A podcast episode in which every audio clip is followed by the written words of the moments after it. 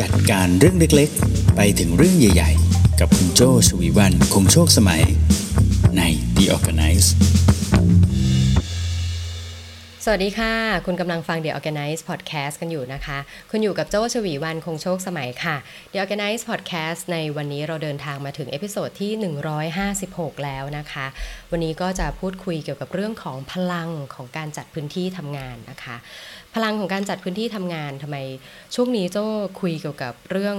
Hybrid Workplace เกี่ยวกับเรื่องของการจัดพื้นที่นะ เพราะว่าช่วงนี้ก็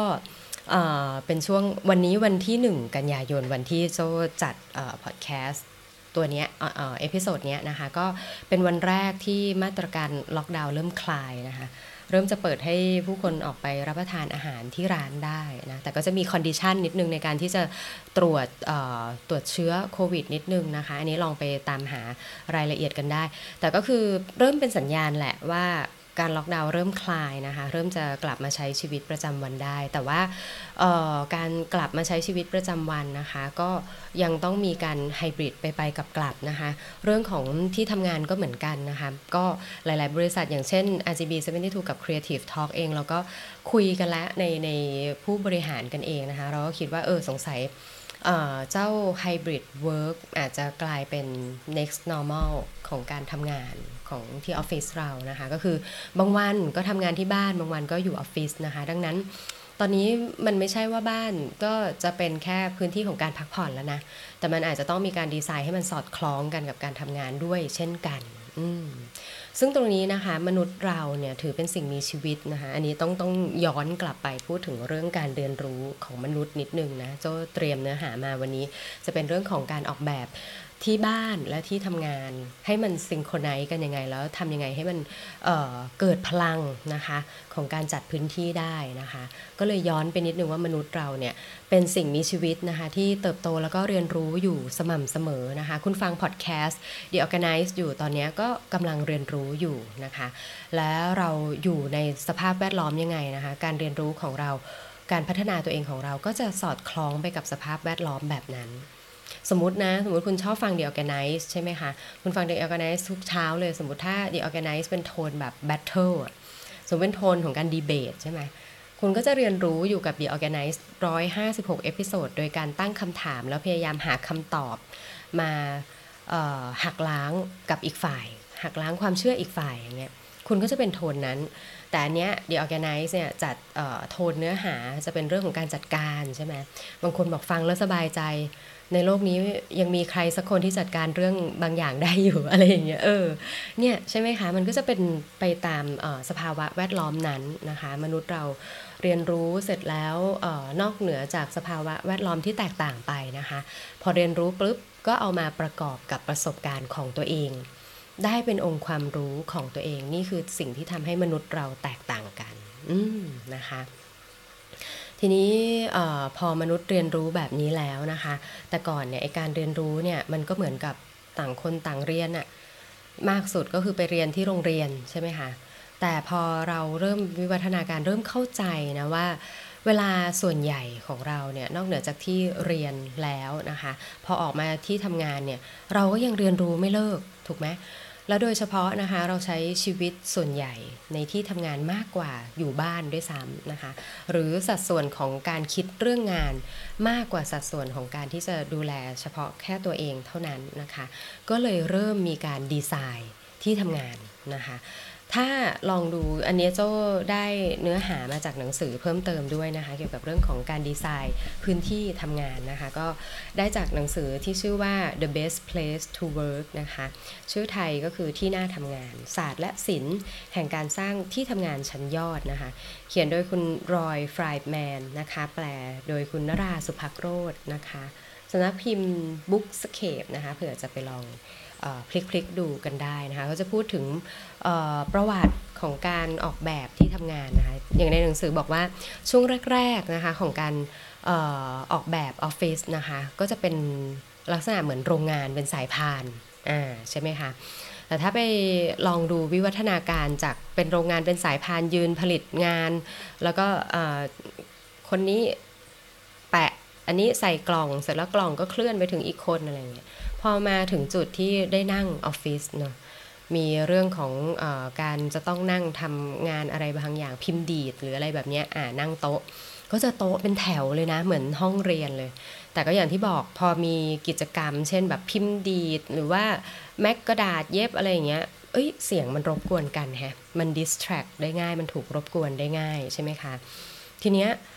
ก็เลยมีการออกแบบที่วิวัฒนาการขึ้นมาอะอยากได้พื้นที่ส่วนตัวใช่ไหมงั้นกั้นเป็นคอกอืมคุณอาจจะเคยได้ยินคำนี้ cubicle อืมก็คือเป็น cubic กั้นเป็นคอกทำงานถามว่าได้ความส่วนตัวโอ้โหได้ แต่คราวนี้คือแบบความคิดสร้างสารรค์และการทำงานร่วมกันเป็นทีมหายไปเลยเออใช่ไหม ที่เราอยู่ในข้อก็มีรูปครอบครัว มีมุมที่เราต้องการนะคะ มีต้นไม้ใบหญ้าอย่างที่เราต้องการ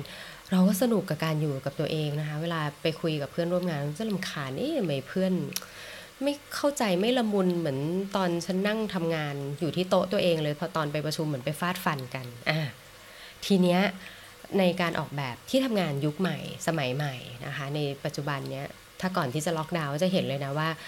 โต๊ะทำงานเดี๋ยวนี้ก็จะเป็น hot seat คือไม่ได้เป็นการ fix นะว่าถ้าจะเจอโจ้เนี่ยเดินไปที่ล็อก3ตรงนั้นแถวใกล้ๆต้นไม้จะเจอพี่โจ้โต๊ะทำงานอยู่ตรงนั้น แต่เดี๋ยวนี้จะกลายเป็นว่าโต๊ะนะคะก็จะไม่ได้มีโต๊ะประจำ จะเริ่มมีอ่าทุกคนถ้ามาทำงานก็มีล็อกเกอร์นะคะแล้วก็อาจจะอยากจะนั่งทำงานตรงไหนก็ได้ แล้วก็จะมีโซนของการประชุมนะคะโซนของการเรียนรู้โซนของการทำโปรโตไทป์อย่างเงี้ยก็จะสนับสนุนให้คนทำงานอย่างเป็นทีมเวิร์กนะคะแล้วก็มีความคิดสร้างสรรค์ได้ด้วยเนี่ยก็เริ่มเห็นวิวัฒนาการนะคะทีนี้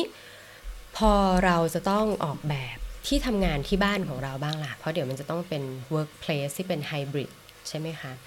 โจ้ก็เลยได้แนวทางมาจากหนังสือเนี่ยนะคะว่าการที่เราจะออกแบบที่บ้านเราเนี่ยให้มันสอดคล้องกับการทำงานเป็นลักษณะไฮบริดเนี่ยเราจะทำได้อย่างไรนะคะ ซึ่งอันนี้โจ้ก็ได้แนวทางมาอยู่ 5 ข้อนะคะ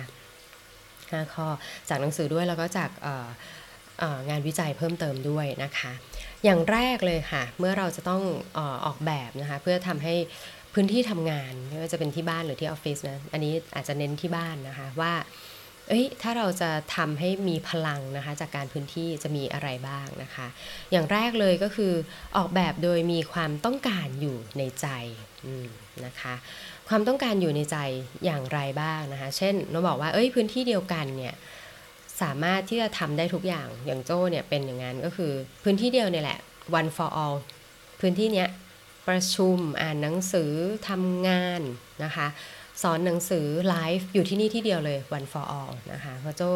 อาจจะไม่ชอบย้ายไปย้ายมานะคะ จัดตรงไหนแล้วก็ตรงนั้นยาวไปเลยแบบนั้นนะคะแต่กับบางคนไม่ได้นะคะ บางคนคือแบบ ออยู่ในห้องเดียวกันแหละ แต่ว่าถ้าสมมติจะประชุมก็โยกไปอีกจุดหนึ่งประชุมไปตรงโต๊ะกินข้าวนะคะ แต่ถ้าทำงานอยากได้โฟกัสก็เข้าห้องนอนอะสมมติอะไรเงี้ยนะคะ หรือว่าถ้าจะสอนก็เอายืนยืนขึ้นมากับอีกพื้นที่หนึ่งอีกฉากหนึ่งอะไรอย่างเงี้ยนะคะก็ก็อาจจะเป็นไปได้ เพราะฉะนั้นเราต้องออกแบบโดยมีความต้องการอยู่ในใจก่อน ตรงนี้อาจจะแอด culture ของบริษัทเข้าไปนิดนึงนะคะ อย่างเช่นที่ Office RGB 72 เนี่ยกับ Creative Talk เราก็จะเน้นความเป็น Creative Communication Agency ใช่ไหมคะ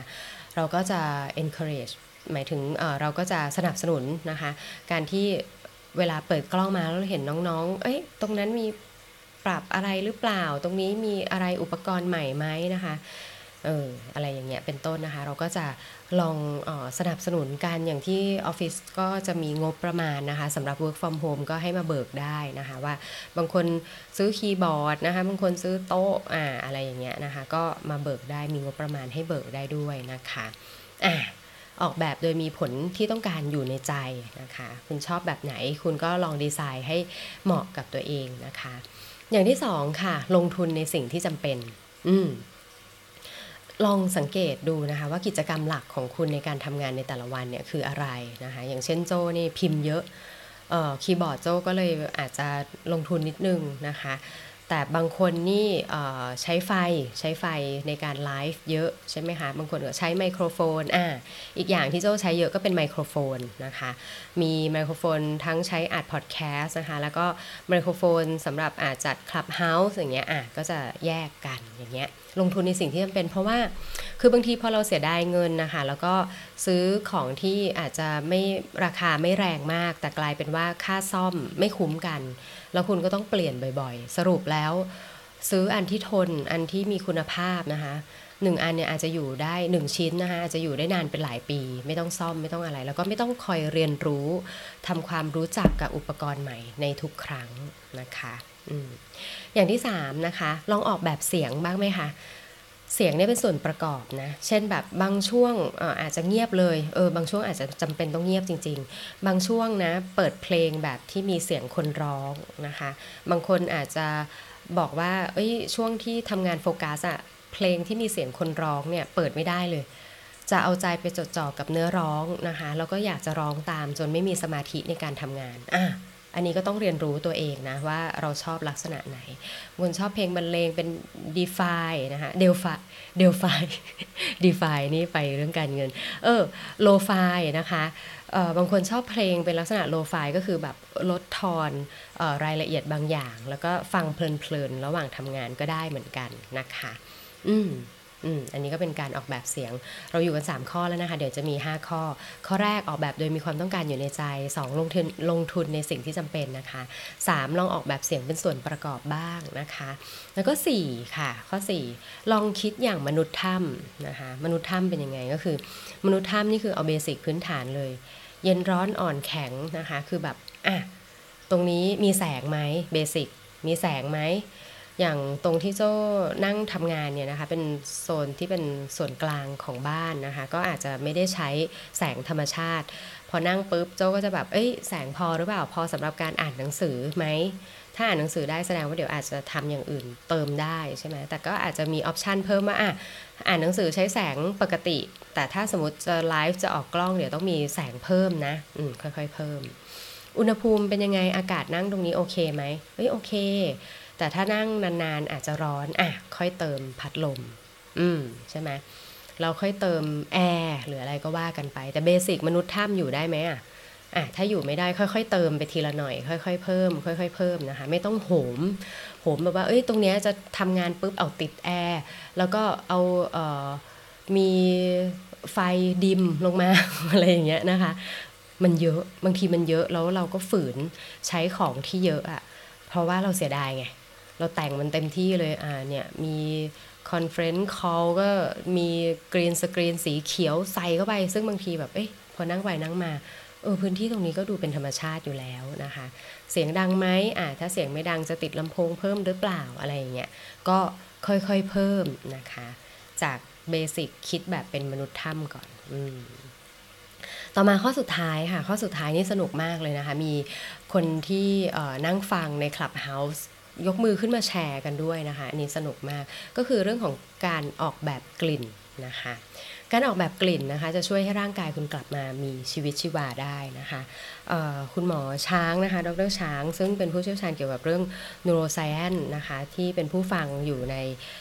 Clubhouse ตอนที่โจ้จัดนะคะ ก็ยกมือขึ้นมาแชร์ด้วยนะคะว่ากลิ่นเนี่ย มันทำงานกับคลื่นสมองด้วยนะ มันทำงานกับสมองโดยแบบสามารถวัดคลื่นสมองออกมาได้ ซึ่งคุณช้าง ดรช้างเนี่ยนะคะ บอกว่า คลื่นสมองเราเนี่ยจะมีอยู่ 2 ตัว ก็คือคลื่นเบต้านะจะเป็นคลื่นของพลังงานสมองช่วงที่ active นะคะแล้วก็คลื่นสมองที่เรียกว่าเป็นคลื่นสมองอัลฟานะคะอัลฟาเนี่ยก็จะเป็นคลื่นสมองช่วงที่เราสงบใช่ไหมคะกลิ่นเนี่ยมันจะมีทั้งกลิ่นที่ช่วยทำให้เบต้าแอคทีฟ หรือว่าจะเป็นอัลฟาสงบลง คุณลองดีไซน์กลิ่นที่เหมาะกับคุณได้ในช่วงเวลาที่ต่างกันได้ด้วยนะคะ อย่างนี้เจ้าลองยกตัวอย่างมีทั้งหมด 5 กลิ่น ที่น่าจะเป็นกลิ่นเบสิกพื้นฐานเลยนะคะะมาลองดูกันว่าแต่ละกลิ่นเนี่ยทำงานอย่างไรนะคะ กลิ่นแรกค่ะกลิ่นคูมินหรือเปเปอร์มินต์นะคะกลิ่นนี้นะคะจะทำให้เรารู้สึกเย็นลึกนะคะ สดชื่น แล้วก็ช่วยกระตุ้นสมองและร่างกายของคุณให้เกิดการตื่นตัว อืมนะคะ กลิ่นเปปเปอร์มินต์กลิ่น cool mint นะทำให้เราตื่นตัวนะคะ กลิ่นที่สองค่ะกลิ่นลาเวนเดอร์โอ้อันเนี้ยโจ้ชอบมากเลยนะคะ แล้วก็เป็นกลิ่น basic ที่ชอบใช้ที่ออฟฟิศด้วยที่บ้านด้วยนะคะ กลิ่นลาเวนเดอร์นะคะจะช่วยให้คุณคลายความกังวลอืมนะคะ ให้ความรู้สึกสงบแล้วก็สะอาดแบบพอบอกสะอาดปุ๊บเนี่ยรู้เลย เพราะว่าส่วนใหญ่เนาะ สบู่ ครีม นวด ยาสระผมโลชั่นนะ บางทีก็จะใช้เป็นกลิ่นลาเวนเดอร์ มันให้ความรู้สึกสะอาดด้วยนั่นเองนะคะลาเวนเดอร์เป็นกลิ่นที่โจ้ชอบมากนะคะ ถ้ามีน้ำมันหอมระเหยมีเทียนเนี่ยจะชอบหยิบกลิ่นนี้เป็นกลิ่นแรกเลยนะคะกลิ่นที่ 3 ค่ะ กลิ่นตะไคร้นะคะ เป็นกลิ่นที่ช่วยให้คุณรู้สึกกระปี้กระเป๋านะคะ ตื่นตัวพร้อมที่จะทำงานไม่งัวงเงียนะคะถ้ากลิ่นนี้นิดนึงที่บ้านโจ้เด็กๆ ก็จะแบบแม่ กันยุงเหรอ ยากันยุงเหรอ เพราะว่ายากันยุงเด็กก็จะเป็นกลิ่นตะไคร้ใช่ไหมคะเออไม่รู้เหมือนกันว่ากันยุงหรือเปล่านะอะต่อมากลิ่นที่สี่นะคะก็คือกลิ่นมะกรูดค่ะเบอร์กามอตอะไรอย่างเงี้ยเนาะกลิ่นนี้ก็จะน้ำมันหอมระเหยที่ผิวอะค่ะจะอยู่เป็นตระกูลส้ม ตระกูลมะนาวเป็นซิตรัสอย่างเงี้ยนะคะจะให้ความสดชื่นนะคะ รู้สึกปลอดโปร่งนะคะ แล้วก็ ป้องกันอาการปวดหัวได้ อันนี้เคยลองจริง อันนี้ช่วยได้จริงๆนะคะ กลิ่นมะกรูดจะทำให้รู้สึกแบบหัวมันโล่งขึ้นอืมนะคะ แล้วก็กลิ่นสุดท้ายค่ะกลิ่นที่ 5 ก็คือกลิ่นของยูคาลิปตัสนะคะ กลิ่นยูคาลิปตัสเนี่ยจะช่วยบำรุงระบบทางเดินหายใจได้ด้วยนะ ลดความอักเสบ การบวมต่างๆนะคะ อันนี้โจ้ก็ใช้กับเด็กๆบ่อยเลยนะคะ เวลาแบบช่วงที่เขาเป็นหวัดอะไรเงี้ยเราก็จะมีสเปรย์ยูคาลิปตัสนะคะ แล้วก็นอกจากนั้นเนี่ยช่วยทำให้หลับได้ดี เพราะว่าทำให้คลายวิตกกังวลลงนั่นเองนะคะอ episode นี้นะคะมีผู้สนับสนุนข้อมูลเพิ่มเติมด้วยนะคะก็คือไดสันนั่นเองนะคะไดสันนี่ปกติเราก็จะรู้จักว่าเป็นเครื่องไฟฟ้าอย่างเช่นเเครื่องเป่าผมเนาะเครื่องหนีบผมเเครื่องดูดฝุ่นใช่ไหมคะพัดลมอย่างเงี้ยโอ้ดีมากเลย ปรากฏว่าไดสันก็เห็นเนื้อหาของของ The Organize นะคะ แล้วก็ก็สอบถามแหละว่ามีทำเนื้อหาเกี่ยวกับเรื่องอะไรบ้างนะคะ แล้วก็มีสนับสนุนข้อมูลมา ถึงถึงตรงนี้เป็นเรื่องของ flow ของอากาศแล้วนะคะ ก็คือในอากาศเนี่ยจริงๆ แล้วมันจะมีอยู่ 3 อย่างนะคะ ที่บางทีเราอาจจะมองไม่เห็น นะคะ ก็คือเรื่องของฝุ่นละอองขนาดเล็กนะคะเมื่อสักครู่เราบอกว่าเราดีไซน์กลิ่นไปแล้วนะคะ แต่จริงๆในอากาศมีอยู่ 3 เรื่องที่ต้องคอนเซิร์นด้วยนะ อย่างแรกก็คือฝุ่นละอองขนาดเล็กนะคะ ซึ่งฝุ่นละอองขนาดเล็กเนี่ยเราอะจะคุ้นชินกับ PM 2.5 ถูกไหมคะพอพูดถึงฝุ่น PM 2.5 ตอนนั้นเราโหมซื้ออะไรกันบ้าง เราก็จะโหมซื้อต้นไม้ใช่ไหมยางอินเดียเนี่ยมันมาฮิตตอนนั้นนะยางอินเดียไซใบสัก ต่างๆ นานาเหล่านี้โดยเฉพาะยางอินเดียเนี่ยฮิตมาก เพราะว่าเชื่อว่าจะช่วยกรอง PM 2.5 ได้ แต่จริงๆแล้วหนึ่งต้นมันก็กรองได้ระดับหนึ่งนะเออแต่ตอนนั้นก็ฮิตมากเลยขาดตลาดนะคะ ต้นหนึ่งก็แพงขึ้นมาเป็นเท่าตัวเลย แต่จริงๆแล้วฝุ่นขนาดเล็ก ฝุ่นละอองขนาดเล็กเดี๋ยวนี้ไม่ใช่แค่ PM 2.5 นะ แต่ มีถึงระดับ PM 0.1 คือความเล็กของมันเนี่ยเล็กขนาดนั้นเลยนะคะ ซึ่งเจ้าฝุ่นละอองขนาดเล็กเนี่ยเรามองไม่เห็นได้ด้วยตาเปล่า แต่มันแอคทีฟกับร่างกายนะคะทำให้ก่อเป็นสารก่อภูมิแพ้ คือเราเองอาจจะรู้สึกแบบน้ำหูน้ำตาไหลแสบจมูกคัดจมูกโดยที่มองไม่เห็นเลยเอ้ยมันก็โล่งดีนี่นาอันนี้ก็ต้องระวังอย่างที่หนึ่งนะคะ อย่างที่สองนะคะก็คือสารฟอร์มาลดีไฮด์ค่ะเออสารฟอร์มาลดีไฮด์ได้ยินครั้งแรก นึกถึงฟอร์มาลีนไหมคะปรากฏดรช้างที่ขึ้นมาแชร์เรื่องกลิ่นนะคะก็ขึ้นมา confirm นะว่าโจ้เข้าใจถูกแล้วฟอร์มาลดีไฮด์ก็คือฟอร์มาลีนนะคะเจ้าฟอร์มาลดีไฮด์เนี่ยนะคะเป็นสารที่แฝงอยู่ในชีวิตประจำวันของเรานะคะไม่ว่าจะเป็นการจุดเทียน อยู่ในยาทาเล็บนะอยู่ในเฟอร์นิเจอร์ที่เราเพิ่งซื้อมาแล้วเขาติดกาวอย่างเงี้ยเป็นก๊าซที่ไม่มีสี เหมือนกันเลยเนี่ยมองห้องไปโล่งๆ เป็นก๊าซที่ไม่มีสีนะคะ แต่มีกลิ่น ใช่โจ้ก็นึกเลยเออใช่เวลาเราทาเล็บก็มีกลิ่น เวลาได้เฟอร์นิเจอร์มาใหม่ๆ แกะมาเนี่ยกลิ่นกาวใช่ไหมคะเออ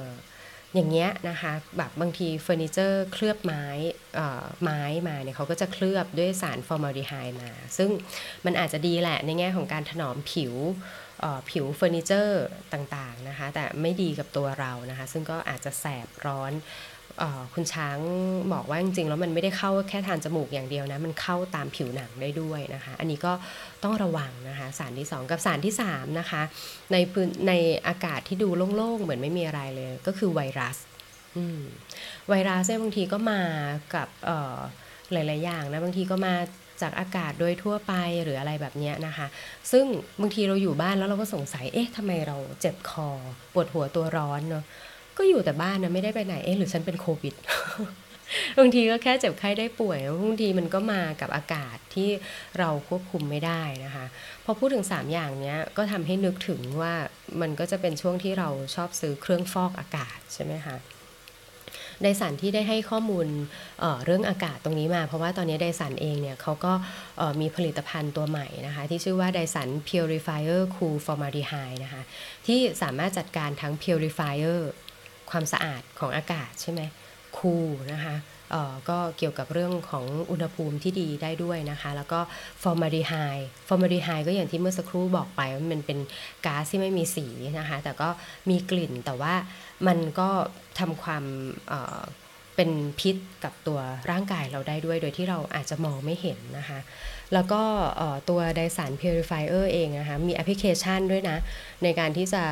ควบคุมนะคะดูเรื่องของอความสามารถในการฟอกอากาศได้ด้วยนะคะใช้แอปพลิเคชันที่ชื่อว่า Dyson Link นะคะที่สามารถจะดูเชื่อมโยงได้ด้วยว่าข้อมูลของเครื่องฟอกอากาศตอนนี้เป็นอย่างไรบ้างนั่นเองนะคะ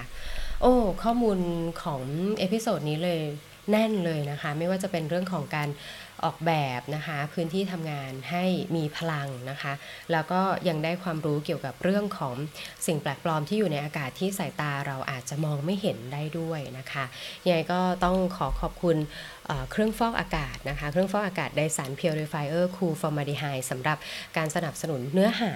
ในช่วงท้ายของ episode นี้ด้วยนะคะ เอาล่ะ ถ้าชอบใจเนื้อหานะคะของ The ORGANICE นะคะ พูดถึงเรื่องการจัดการตั้งแต่เรื่องเล็ก ๆ ไปจนถึงเรื่องใหญ่ ๆ นะคะถ้าคุณชอบใจเนื้อหาแบบนี้กดติดตามกันได้นะคะ ในทุกช่องทางของพอดแคสต์ที่คุณใช้ฟังอยู่ตอนนี้นะคะ หรือคุณจะฟังโจ้จัดสดๆ ในคลับเฮาส์นะคะโจ้จัดทุกวันจันทร์พุธศุกร์เวลา6โมงครึ่งถึง7โมงโดยประมาณนะคะ ก็มายกมือพูดคุยกันได้นะคะ ก็สนุกสนานค่ะ สบายๆนะคะ แต่เช้านิดหนึ่งวันนี้ลาไปก่อนนะคะ ขอให้ มีสุขภาพที่แข็งแรงนะคะ มีกำลังกายกำลังใจในการแก้ปัญหาในการดำเนินชีวิตในแต่ละวันด้วยนะคะ คงต้องใช้ทั้งแรงกายและแรงใจจริง ๆนะคะ ช่วงนี้โจชวีวันคงโชคสมัย Managing Director บริษัท RGB 72 และ Creative Talk วันนี้ลาไปก่อนค่ะ สวัสดีค่ะ